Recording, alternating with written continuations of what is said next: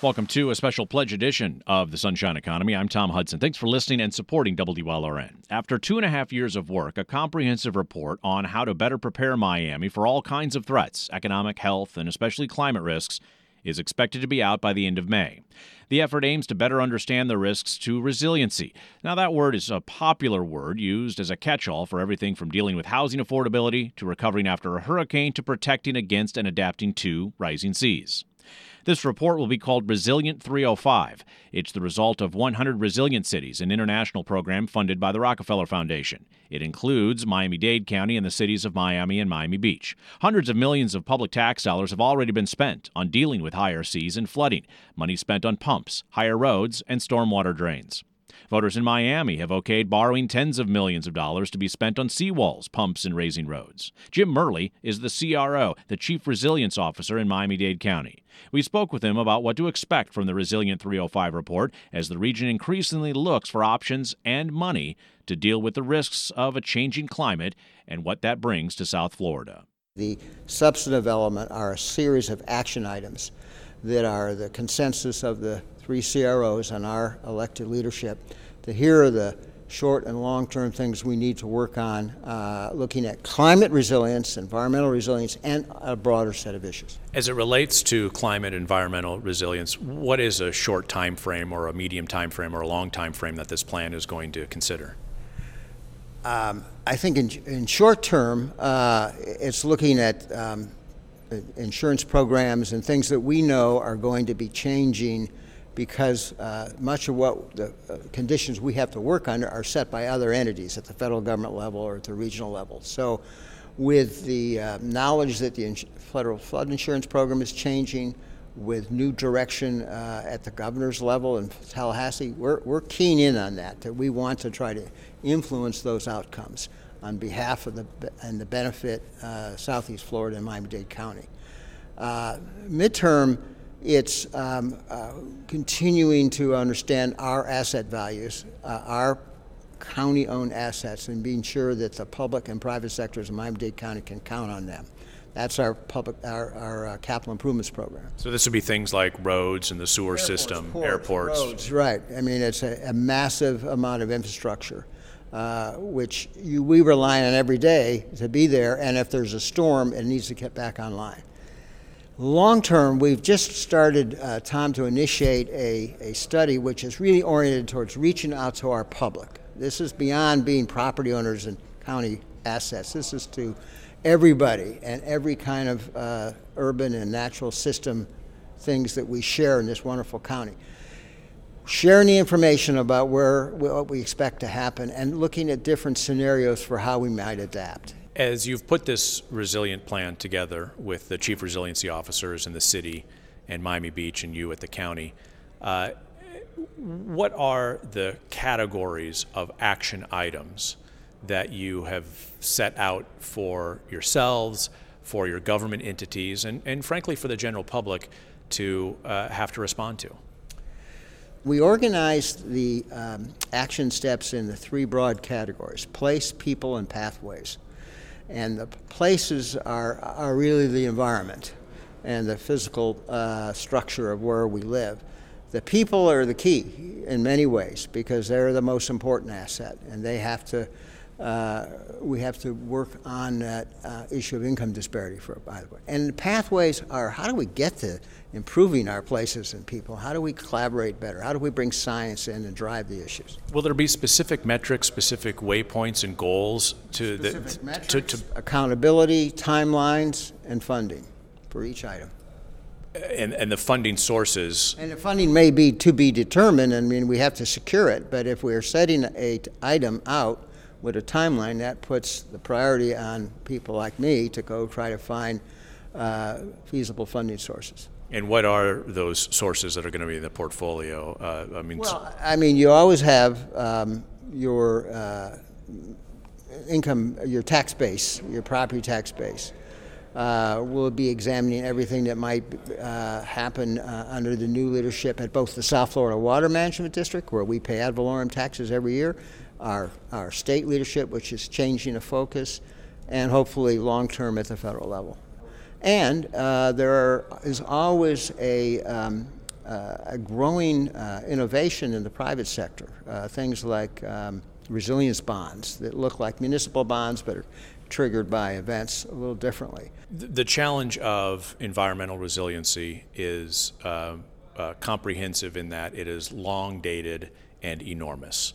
Uh, for human capacity to kind of understand what that risk is. It's among the challenges of just communicating the risks of sea level rise and climate change, of course. You've experienced this. Uh, with this view and this report coming out from South Florida and Dade County and the city of Miami and Miami Beach regarding resiliency, as it relates to environmental resiliency, will the community see a price tag about the kinds of projects that uh, you and your cohorts think are going to be necessary in order to adapt and to uh, uh, shore up areas uh, against the, um, the environmental risks? I think, and, and for the specific pro- action item projects that we've decided as a, as a, as a, a partnership to put in this document, if it's not clear from that item, you, you, know, if you got into one of our action items and you wanted to expand on it and you talk to the lead entity that's going to be listed in each item, I think undoubtedly you would find out, for example, that the county is doing a lot of other things that relate to that action item. We didn't make everything the county does an action item, but we think the action items are reflective of the priorities that are especially intergovernmental, that have to have that collaboration between cities and, and the county. Will there be kind of a, a, a, even a range of investment that these action items would be advocating for that the community can kind of look at and absorb and, and judge as, as stakeholders in this, as would obviously the elected officials and others? I, think there's, there's, a, a, there's proximate dollars, but some of the action items are written in a way that, they are, that the outcome of the action item is to, ta- is to come up with the cost for something that we know today uh, is something we haven't had time to examine properly. We don't have this as much science as we'd like. So to put a number on that would probably be premature. Miami Dade County's Chief Resilience Officer Jim Murley. Now, still to come, paying for climate resilience today and planning for decades to come. We're literally saying that we have numbers out to 2,100 that are worthy of being considered when we make billion dollar investment decisions today.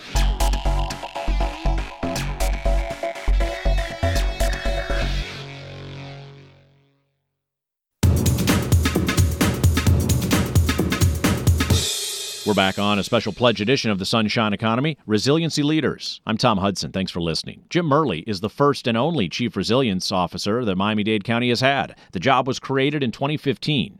The county has even started using a leaf emoji in its annual budgets to signify projects it classifies as resilience. It defines it broadly to include everything from scuba gear for the fire department to beach renourishment. Affordable housing efforts are included and upgrades to the sewer system that the county is required to do under an agreement with the federal government also have that emoji. We're literally saying that we have numbers out to 2,100 that are worthy of being considered when we make billion dollar investment decisions today. I, I can't think in my 40 years of professional work where we've, we've done that. Is the county, in your estimation, more resilient today than it was when you came into this position, when it was created? The way I think about it from inside of government, my answer would be yes. Uh, I see a $8.7 billion enterprise led by a CEO and a board of directors that is focused on learning about how to make our county more resilient. That's the county budget and the that county commission the and the mayor. And a county budget, by the way, that is organized around resilience principles. Probably be the only county in the U.S that has taken on that kind of a, a, a subject level way of thinking about our budget. What can you point to uh, that the county has done to to fortify itself in the last three and a half years with the position that was created that you have fulfilled? You can go to the airport and you can ask the uh, airport director to show you how he's building uh, airport additions physically different than what we would have done five years ago certainly our leaders, our water and sewer department, uh, they've been building uh, improvements for the last four or five years based on the information that is aimed at making us more climate resilient. How are those policies being integrated, though, in the private development that we're seeing across the county?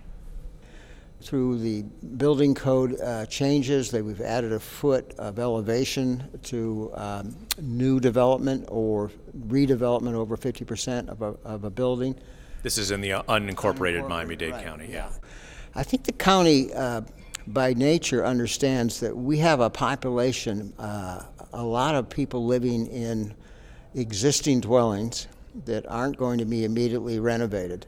Uh, and at, at basically, they just get by with the amount of revenue that they hopefully make. Um, there's a great sensitivity in our county commission and our mayor to the to making changes that that will can be absorbed by the working class and the people that provide the services. What about the sensitivity to the tax base as uh, climate risk and climate vulnerabilities uh, begin to be more well known and more well known in the real estate community and priced in to the real estate and the tax base, which is based upon the value, the assessed value of those properties?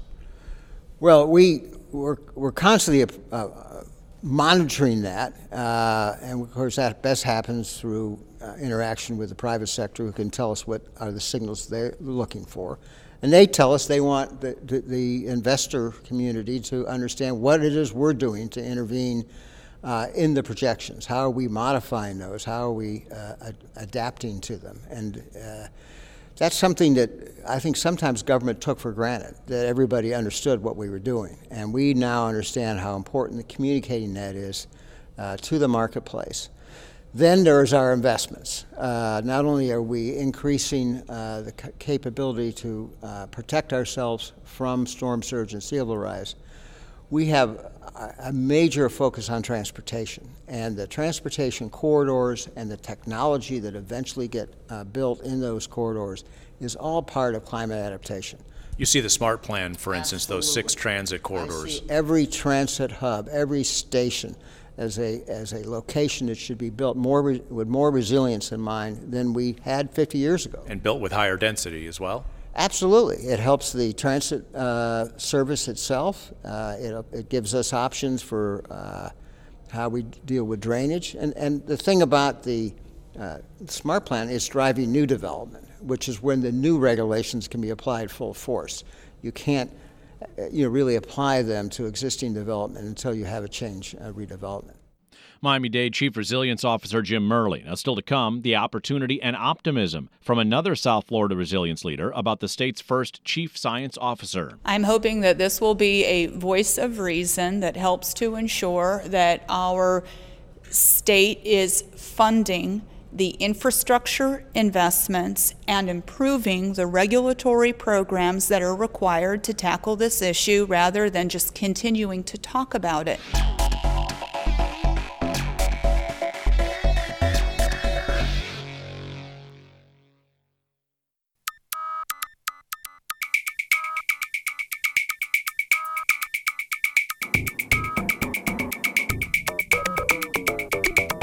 This is the Sunshine Economy, a special pledge edition today. Resiliency Leaders. I'm Tom Hudson. Thanks for listening and supporting WLRN.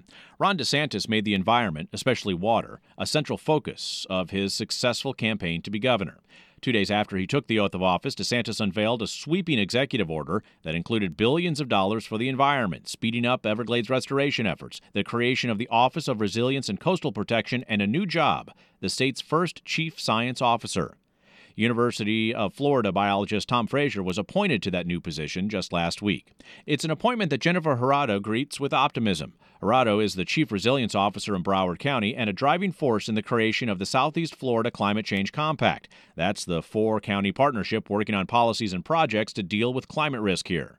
Jurado hopes the new Chief Science Officer for Florida represents a shift in how the state deals with the risks posed by climate change having somebody who understands water quality, water management, implications of nutrient and other types of pollutions on our uh, aquatic resources, whether it's freshwater, estuarine, or coastal. It's absolutely vital. All of our state is fundamentally dependent on highest quality of resources and protection of the natural environment. I think the selection of the uh, science officer or, uh, that has been made is um, a, an individual of incredible credentials. I think he's going to be very uh, well equipped and a powerful influence. It's really about investing in the infrastructure and enforcing water quality standards and source controls on pollutants uh, in order to improve the state of our water resources. So, what are your hopes with this new administration and this new acknowledgement and uh, embracing of science, especially as it relates to the importance of water to the quality of life in Florida, if not certainly the economy? I'm hoping that this will be a voice of reason that helps to ensure that our state is funding the infrastructure investments and improving the regulatory programs that are required to tackle this issue rather than just continuing to talk about it. What are the priorities then from Broward County's perspective as it relates to, to, to that kind of investment that you would uh, uh, put on the table for the state? I think that there are, are dramatic uh, opportunities for investments in stormwater and management. Not only does that provide uh, improve, improved flood conditions, but as we manage water better, it's provided treatment, and then the discharges are of a, an improved quality uh, so that we don't have um, you know, downstream or ecological impacts. Uh, sanitary sewer connections, whether you live in a rural environment. Getting rid of the septic tanks that's, then. That's correct. Whether you're in a rural environment or an urban environment, we have far too many septic tanks still operating in a state with a population of our size. We have water quality implications. Uh, anyway, with rising seas and more intense rainfall, you lose storage in the soils. The water quality treatment is um, um, eh, eh, compromised, and we can't afford to preserve septic tanks where there is infrastructure or the opportunity to store, uh, install infrastructure to, um, to provide uh, sanitary ser- service to communities.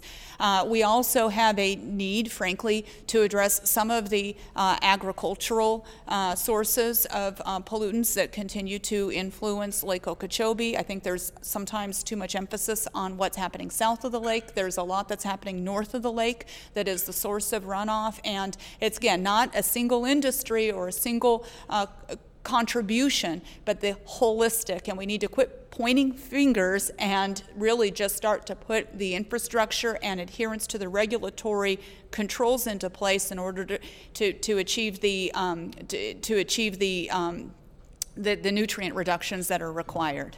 And I know as a scientist, uh, this is more of a regulator and uh, policy making question, but is the public ready to uh, shoulder the costs of that kind of investment that you're talking about?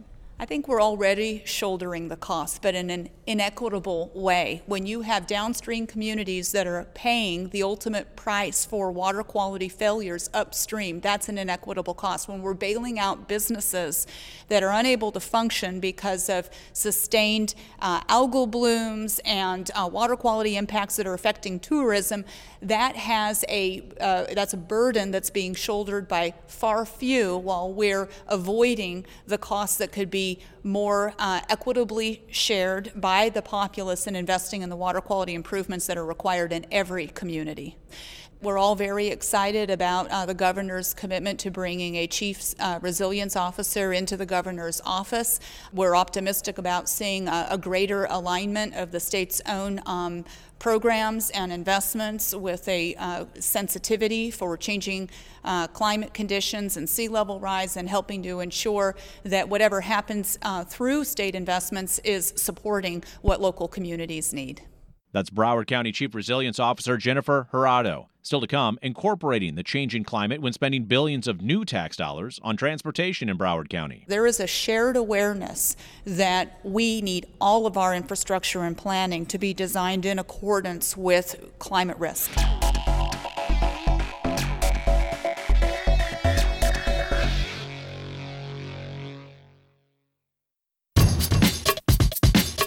We're back on a special pledge edition of the Sunshine Economy Resiliency Leaders. I'm Tom Hudson. Since January, Broward County has been collecting an extra penny per dollar spent on all kinds of things. It's the result of the voter approved penny sales tax increase, with the money going toward transportation projects. It's expected to raise about $200 million this year and more than $15 billion in new money over the 30 year lifespan of the tax. The county has a long wish list of projects bus routes, maybe light rail, synchronizing traffic lights, bike lanes, and others. Dr. Jennifer Jurado Broward County's chief resilience officer says what is built will have to prepare for higher seas and higher water. We know that there are strategic investments over the next coming years as part of our transit oriented development. We need to think about how those investments are designed with resiliency in mind, the types of drainage improvements that are going to be critical in order to ensure the functionality of these corridors. We're also looking at redevelopment trends and, and changes in the groundwater table and rainfall intensity. And are we putting assets in areas where we know to be a little bit more uh, climate risk moving forward? And it's not to say that we don't redevelop, but how do we do it uh, in, a, in, in accordance with a changing environment? As we make these investments that are going to be around for decades to come, we can't afford missteps, and we don't want to lose opportunities where we have these uh, financial resources that are now available to support this vision that we've had for some time. As the resiliency officer in Broward County speaking about putting those kinds of public investments in place, are there new rules, frankly, about the kinds of adaptations that those kinds of investments are going to have to meet in terms of base flood level elevations or, or those types of uh, regulations? Well, there are some uh, recent changes to our regulatory process that apply to our own investments, and that's true as we're looking at, um, you know, the convention center, for example, or redevelopment of um, the BB&T. Um, our uh, evolution of standards for future conditions applies to these public investments. Yes, some of that is drainage, and some of it is uh, the critical uh, elevation to which infrastructure is designed. We're just now updating our new maps that will reveal flood elevations as a function of rising seas and more intense rainfall. So so, uh, yes, we'll be overlaying these infrastructure investments with these um, new maps. There is a shared awareness that we need all of our infrastructure and planning to be designed in accordance with climate risk. And so we do have individuals who are part of the review process for all of the projects that are coming through the, um, for potential funding with the surtax, and they're being evaluated through the lens of resilience and future conditions. As Broward County is on the cusp of these transportation and transit oriented investments fueled by the penny uh, sales tax increase. Uh, what are the specific criteria that's changed for those in terms of uh, the kinds of development uh, and the cost uh, effect on those investments? Today, uh, the drainage requirements for all of these projects will have to comply with the change in the groundwater table that occurs with two feet of sea level rise. The incremental cost to addressing drainage on, on this side, well, if we're talking about site development, it's it's been bracketed about half a percent to one and a half percent of the total project cost just to ensure that the, the drainage component is correct as we're looking at having to change the elevation of some of these projects. I can't bracket those um, those numbers yet, but I think it's not just about the cost of the project. It's about the economic activity and the community activity that's preserved when you're sure that your transportation system can function under higher flood levels. We've we've seen those disruptions uh, already where you can't navigate or a commercial enterprise cannot uh, operate or or schools are simply inaccessible uh, during extreme flood conditions. So it's about making sure that we can navigate and move about our community, and there's an economic component there that is saved and preserved that's outside of actually the cost of the project. Uh, so economic disruption is something that's sometimes hard to measure, but it's an important part of the value of those investments. That's Dr. Jennifer Jurado, the Chief Resilience Officer of Broward County. Pilar Uribe is our technical director, Katie Lepre, our engagement producer. Polly Landis is our booking producer. I'm Tom Hudson. Thanks for listening and supporting WLRN.